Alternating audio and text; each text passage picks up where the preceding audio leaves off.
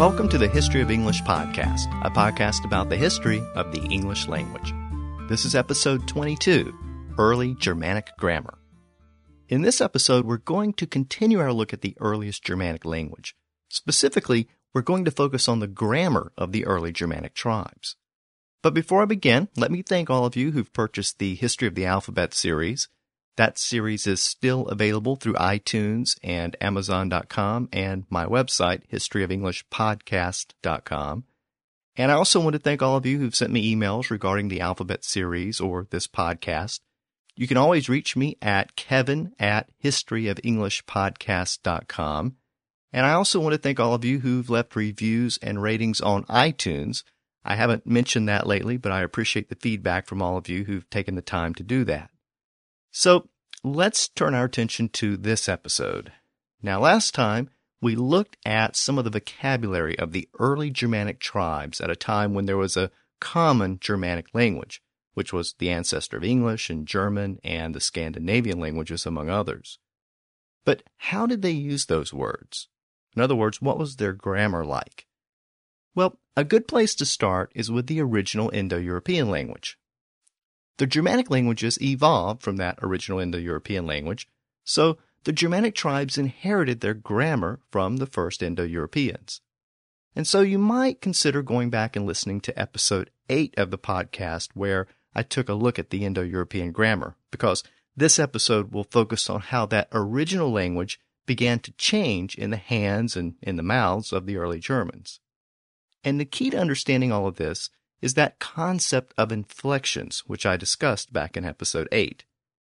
The overall theme here is that the original Indo European language had lots of those inflections, but over the centuries, English has lost most of them, but not all of them. And this process of losing inflections began with the early Germanic speakers. And some of the basic changes within the early Germanic language is still reflected in modern English. So let's begin by reviewing the concept of inflections. Inflections are basically changes or variations of a word to indicate something specific about the word. And the important thing to understand here is that language allows us to express basic concepts and ideas, but it also allows us to express subtle variations in those concepts. So let's take a basic sentence like, the horse jumps the fence.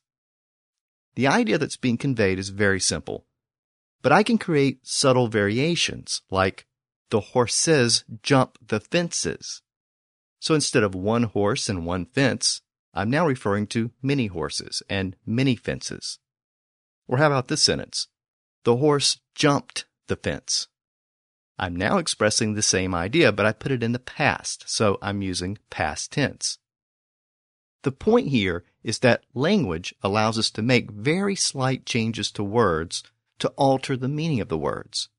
So when I put an S or an ES at the end of a noun like horse or fence, that's my way of telling you that there was more than one of them. And that may seem incredibly obvious, but not all languages do that. In Chinese, for example, the word for horse doesn't change. So if I want to indicate multiple horses, I have to insert an extra word to indicate that. So I would say something like, two horse jumped the fence, or many horse jumped the fence, or several horse jumps the fence. But in English, I don't have to add an extra word. I can simply tweak or modify the word horse by adding an es to the end. That little suffix, es, is an inflection. And English can make that subtle change to indicate plurality because it's an Indo European language. This is a feature of all Indo European languages. Rather than having to insert extra words, Indo European languages tend to use little variations of the words themselves. This is why Chinese can be written in characters, but English can't. The Chinese words stay the same, but English words have these little variations and can only really be represented with an alphabet. Again, these little variations are inflections. The same rules basically apply for past tense. In English, I can distinguish something happening now from something which happened yesterday by simply adding a little ed at the end of the word. So to change the horse jumps the fence from present tense to past tense, I just change jump to jumped with an ed. Again, this little suffix is an inflection, but Chinese doesn't use inflections. So you would have to say something like, yesterday the horse jumped the fence, or last week the horse jumped the fence. Again, in English, we can just modify the word jump by putting an ending on it, like ed, and that does the same trick. So these little endings or inflections are still a feature of modern English. But English has relatively few of them today compared to Old English. And the earlier forms of the language, like Germanic and Indo European, well, they had even more of those inflections. Those people basically communicated with each other by constantly modifying and changing basic words to indicate time and case and almost every aspect and variation of the basic sentence. But as I've said, we use relatively few inflections today compared to the earlier versions of the language. And the process of losing inflections began with the early Germanic tribes who spoke that common Germanic language. And this process is best represented in verbs, where the Germanic tribes got rid of inflections in most cases. In fact, these Germanic speakers got rid of inflections for verbs in all tenses except present tense and past tense. And this is still the case in modern English, and it's still the case in all modern Germanic languages like German, Swedish, Norwegian, and Dutch. So let's look at that a little more closely. Let's begin with present tense. The horse jumps the fence. Like all Germanic languages, we can indicate present tense with an inflection. In the case of English, it's the S at the end of the word jump, and that indicates that the action is happening right now. Now let's take a look at past tense. The horse jumped the fence. Again, we usually use that little ending ed. But what about the future? What if I want to indicate that something is going to happen at a later date? Well, you'll notice that there's no ending I can put on the word jump to indicate that the horse will do it at a later time. And that's because English has lost the ending or inflection which used to do that. So I can say, the horse will jump the fence, or the horse is going to jump the fence. But I have to add new words rather than just changing the word jump. The word jump actually stays the same. But the original Indo European language had an ending for future tense, and it still exists in most other European languages. And if you've studied other Indo European languages, you'll know all the different verb tenses that you had to learn. Like, for example, the conditional tense. The horse could jump the fence, or the horse would jump the fence. Now, many other European languages can stick a different ending on the word jump to indicate that. But the original Germanic language lost that ending. Now we have to use words like could or would to indicate that tense. And then there's the subjunctive tense.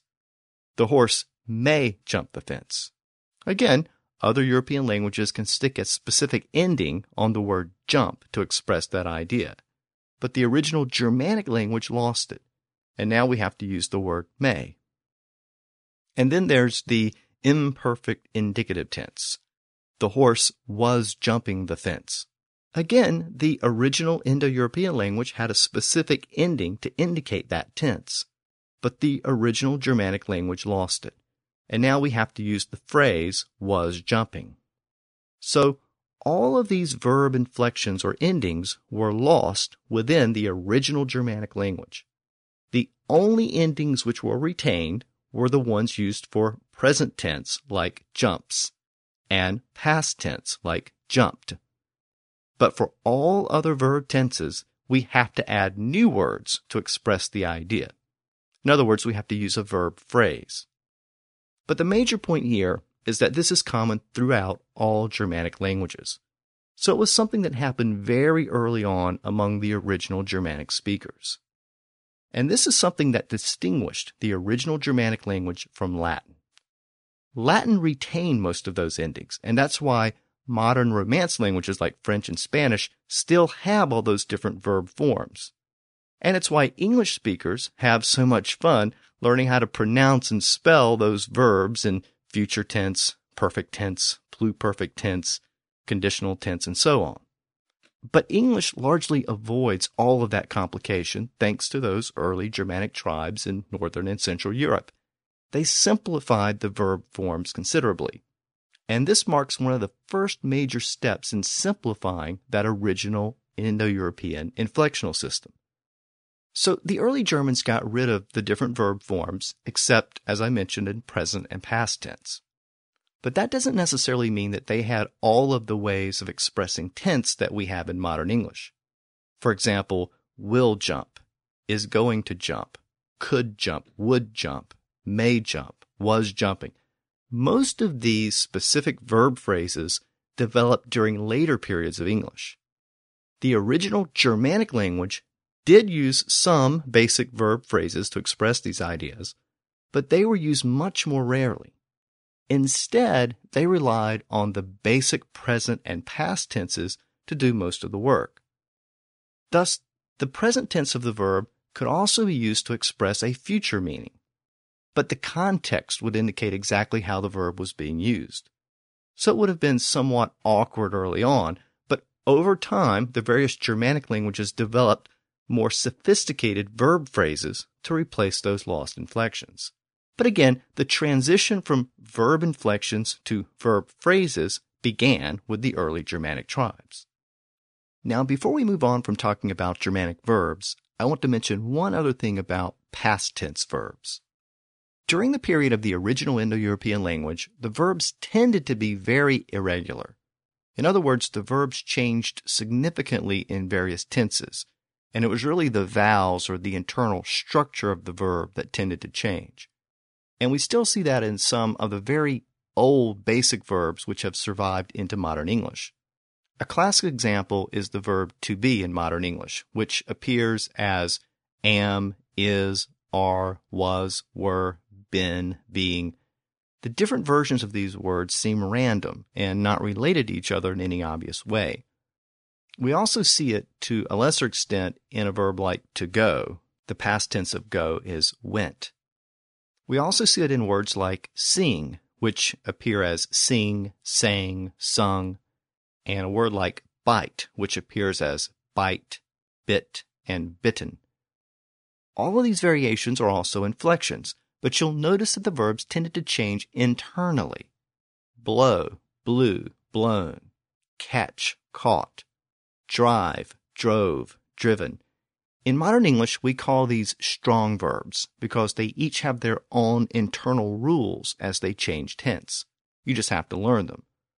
But during the very early Germanic period, as the early Germans were starting to get rid of those Indo European inflections, they developed a new class of verbs. These are what we know today as weak verbs. These tended to be newer verbs. For these verbs, a general rule was adopted the internal structure of the verb would stay the same, but past tense would be indicated by adding a T or a D sound at the end. You might remember that these sounds are closely related. The T and the D sounds are both stops, and the T sound is the unvoiced version of the D sound. And this is actually still the general rule for verbs in modern English. The past tense of jump is jumped. The past tense of sleep is slept. The past tense of weep is wept. The past tense of push is pushed. I noted that the original Germanic language retained an inflexive for past tense. But this specific inflection, the D or the T sound at the end, it was unique to the Germanic languages. And again, this occurred very early on while there was still a common Germanic language because these features exist throughout the Germanic languages today. So the generic ed suffix that we use today to indicate past tense, that goes back to these same original Germanic tribes. So why did these Germanic tribes create this ed or t ending for past tense verbs?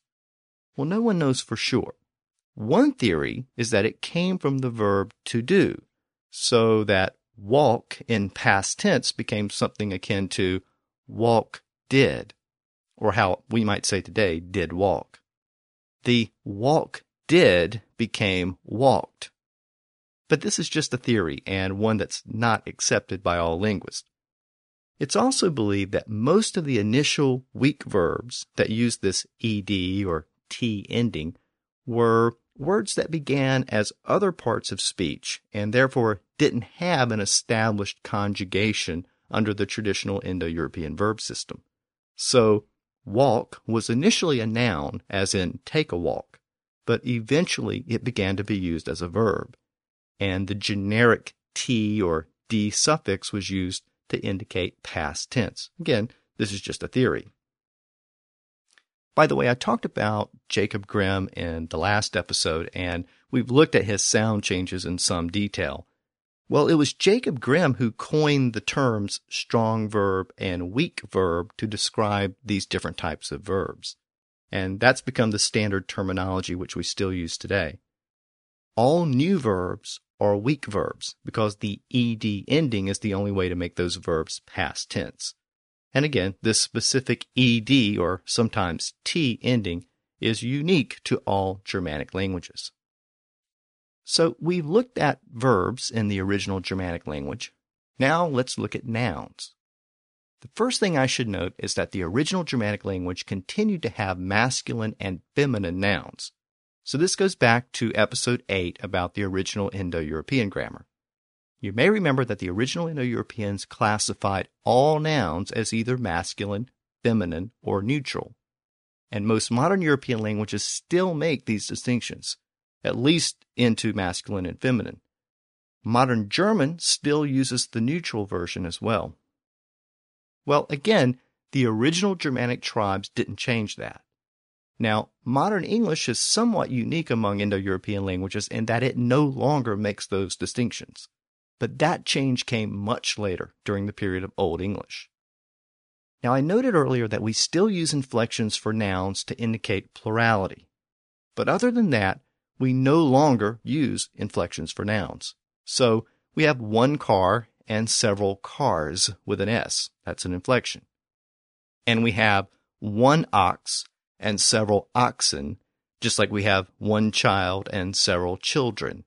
Again, these are all inflections because the noun itself changes.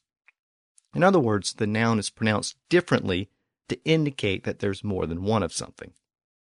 Well, the original Germanic language basically did the same thing. It also had certain inflections to distinguish one of something from several of something. But again, the Germanic language was much more inflexive than modern English.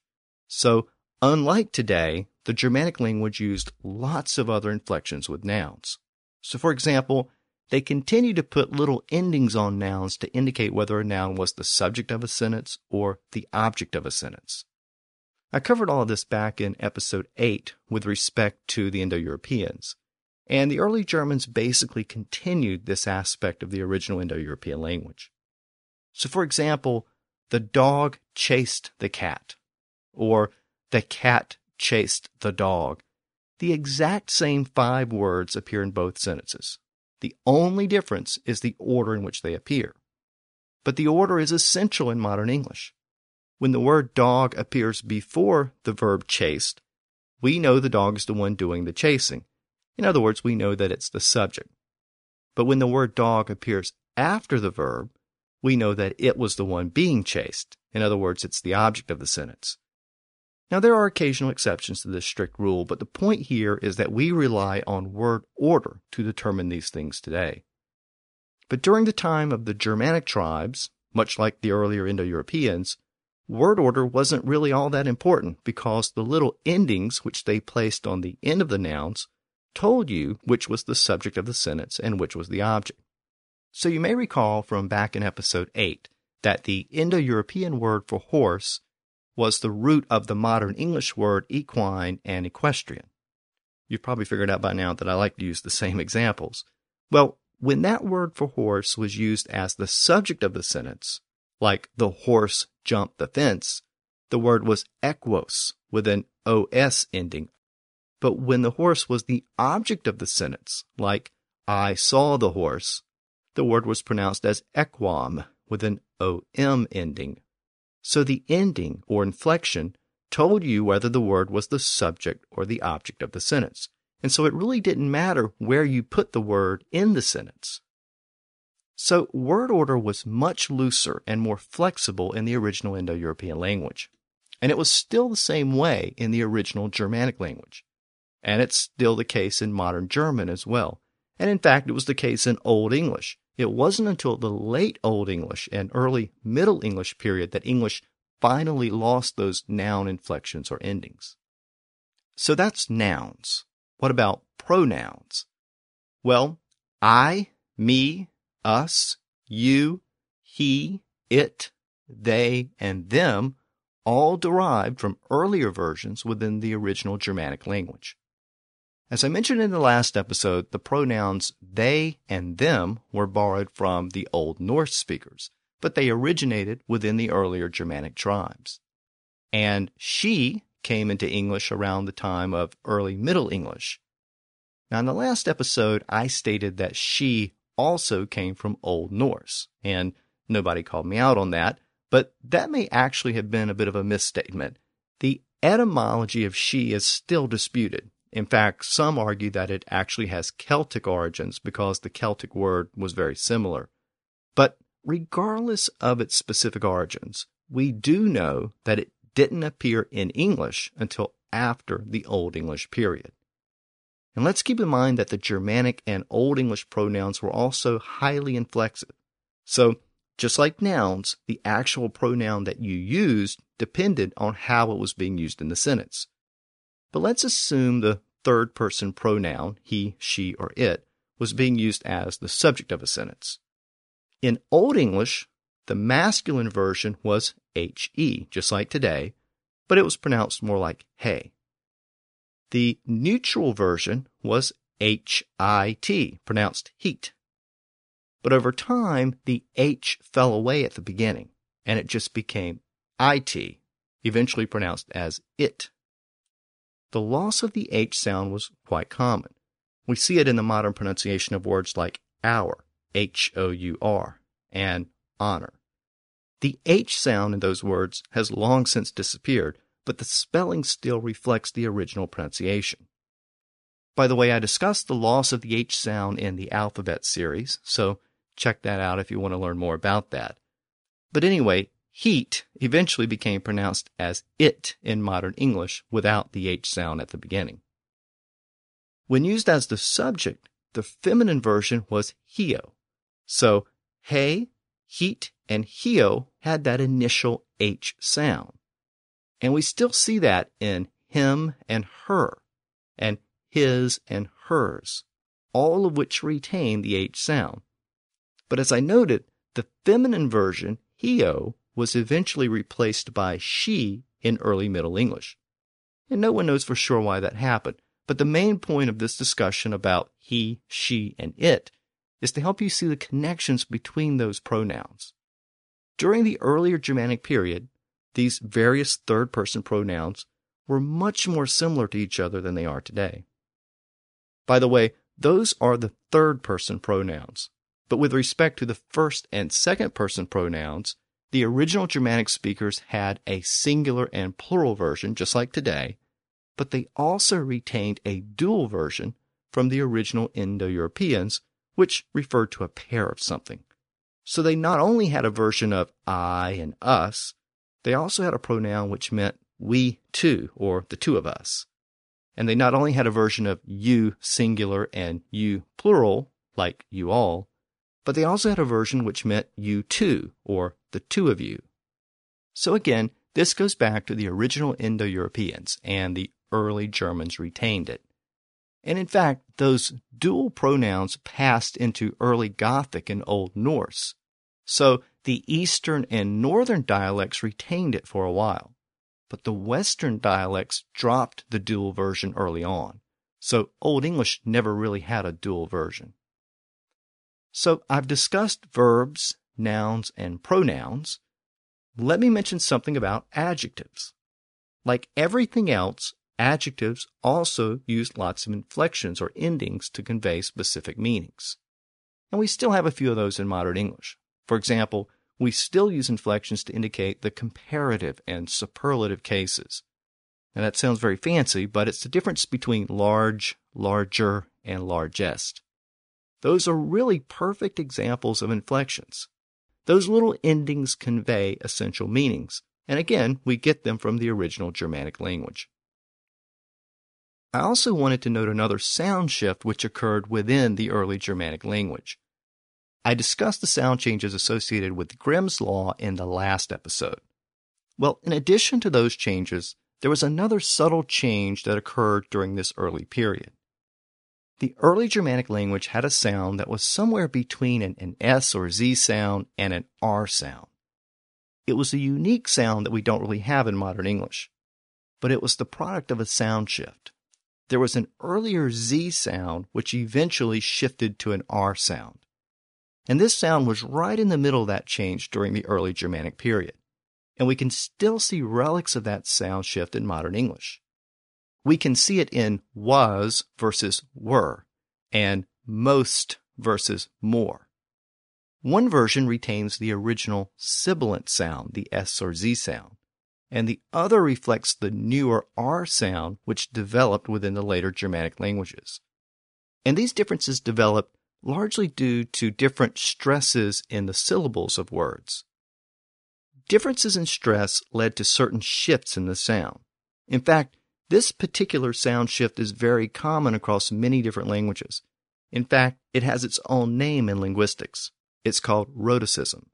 But the point here is that this particular sound shift was still in the process of change during the early Germanic period. Now, I should note that linguists who've studied Gothic have discovered that Gothic apparently didn't have this particular sound shift to the R sound. So, linguists use this as evidence to indicate that those Gothic tribes began their eastward migration very early on, and this R sound change occurred shortly thereafter. And if that's the case, that means that this sound shift was not part of the original common Germanic language.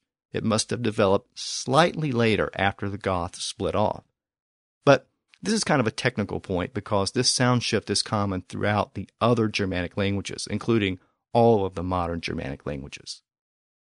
So that brings me to the final point, which I wanted to discuss in regard to Germanic grammar. And interestingly, it's one of the easiest aspects of Germanic grammar to understand, but it may have had the most far reaching implications as far as modern English is concerned. And this particular aspect of the original Germanic language was the way multisyllable words were stressed when they were pronounced. And surprisingly enough, this is actually very simple. In the original Germanic language, the stress was almost always placed on the first syllable of a word. Now, some words had prefixes, and in those cases, the prefixes were not stressed. So, to be a little more accurate, we can say that the base syllable was stressed. Now, in modern English, there is no general rule for stress. Stress can appear at the beginning, in the middle, or at the end. And this is actually much like the original Indo European language, where the stress could appear at various locations. Now, part of the reason why the stress varies a lot in modern English is because English has so many borrowed words, and many of those words had the stress in the middle or at the end when they were borrowed. But despite the lack of consistency in modern English, we can still say that there is a default tendency to emphasize the first syllable in modern English. And that's also true of modern German, by the way. So let's look at this default tendency by comparing modern English words to French words where the tendency is to emphasize the final syllable. So in English, we have a word like Paris, but in French, it's Paris. In English, we have a word like mansion, but in French, it's maison. In English, we have voyage. In French, you have voyage. In English, we have difference. In French, it's différence, as in vive la différence. So English still has this tendency to put the emphasis on the first syllable, but it's really just a tendency today. One of my favorite examples of this is American aluminum versus British aluminium. Each dialect puts the emphasis in a different place, but neither puts it on the A at the beginning. But again, if you go through lots of multisyllable words in English, you'll find that English tends to put the stress on the first syllable more often than not. Now, modern English is actually much like the original Indo European language in this respect. As I noted earlier, the original Indo European language also put the stress on different syllables in different words, so there doesn't appear to be a consistent rule in the original language. But by the time we get to the Germanic period, the emphasis was consistently put on the first syllable. And that's part of the reason why we still have that tendency in modern English. But again, this wasn't a tendency in the original Germanic language. It was a pretty much universal rule, with very limited exceptions like prefixes, which I mentioned earlier. And linguists have even determined that this shift of emphasis to the first syllable occurred after the sound changes associated with Grimm's Law. And the reason for that conclusion is because sound shifts are actually closely tied to the way syllables are stressed. And in fact, the reason why some of those consonants shifted in some words and didn't shift in other words is because of the way syllables in the words were stressed. You might remember that Jacob Grimm never called the rules he formulated laws because there were lots of exceptions which he couldn't explain. Well, later linguists like Karl Verner explained those exceptions largely based on the way syllables were stressed. So sometimes a consonant didn't shift to a new sound because the immediately preceding syllable was stressed. Anyway, based on all that research, later linguists concluded that there was more variation in the way words were stressed early on, but by the later period of the original Germanic language, the stress had shifted to the first syllable. So, big deal, you say. Why is it that stress on the first syllable is so important? Well, the answer has to do with what happens when you emphasize the first part of a word. You tend to de emphasize the end of the word. Take the word syllable. We don't normally enunciate every syllable in the word syllable. We don't typically say syllable. We just say syllable. So the end of the word comes out sounding something like bull or bull. So, in other words, we tend to slur or cut off the end of the word. And so, if the stress is always on the first syllable, then the end of the words routinely get cut short or they're slurred. But think about where all of those inflections that I've talked about are located. They were typically placed at the end of the words. So now, within the original Germanic language, many of those inflections were being de emphasized, and they were often being lost in common speech. Now, many linguists believe that this may have been part of the reason why the early Germanic language began to lose some of its inflections altogether. So, all of those verb inflections in the Indo European language were reduced to just two situations in the Germanic languages present tense and past tense. Otherwise, the Germanic language required a verb phrase. In other words, it required additional words to be added into the sentence. And the Indo European language had eight separate cases for nouns, which I discussed back in episode 8. But now the Germanic tribes got rid of at least two of those and rarely used a couple of others. Of course, some of those various inflections were retained into later versions of the language, like Old English and German. But some of those lost inflections were likely the result of this syllable stress pattern. So, anyway, I hope you found this episode interesting. My goal here was to illustrate how the early Germanic language was beginning to change in certain fundamental ways from the earlier Indo European language. Not only were old words being pronounced differently and new words being adopted from other peoples, but the early Germans were beginning to use those words in new and unique ways. So this was really a transitional period for the language. Now, next time, I'm going to return to the actual history of the Germanic tribes. We'll look at the state of the tribes around the first century AD, or Common Era. This was the time of the Roman historian Tacitus, and he gives us the first detailed written account of these people and we'll look at certain cultural aspects of these tribes which are reflected in words from this period and which are still found in modern English. So until next time, thanks for listening to the History of English podcast.